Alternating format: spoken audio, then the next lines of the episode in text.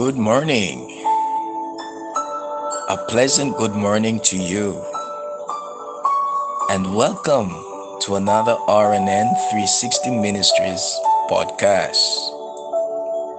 Today's meditation comes to us from the book of Jeremiah, chapter 29 and verse 11. We'll be reading from the NIV version, and it reads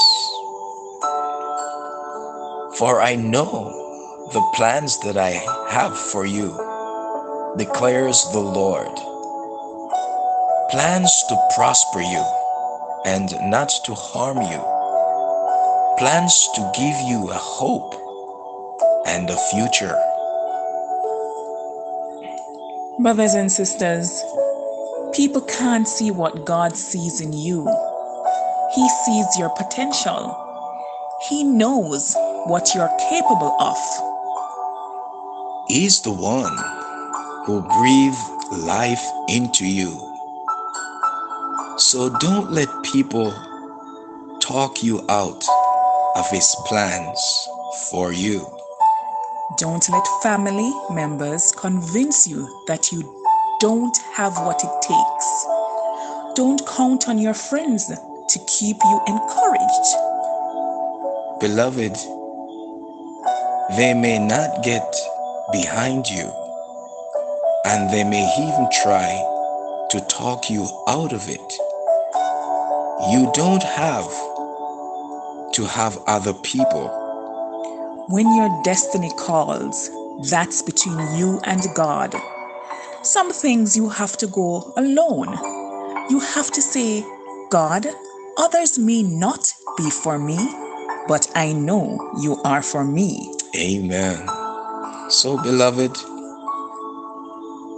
say to God, You put this promise in my heart.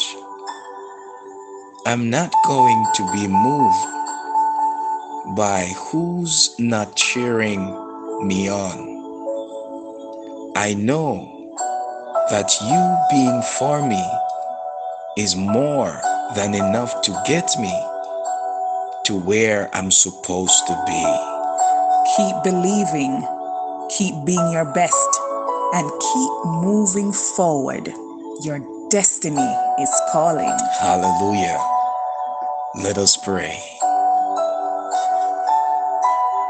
Father, thank you that you have plans for my life.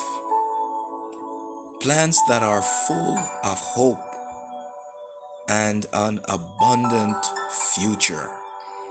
Thank you that what you are calling me to is not dependent upon other people.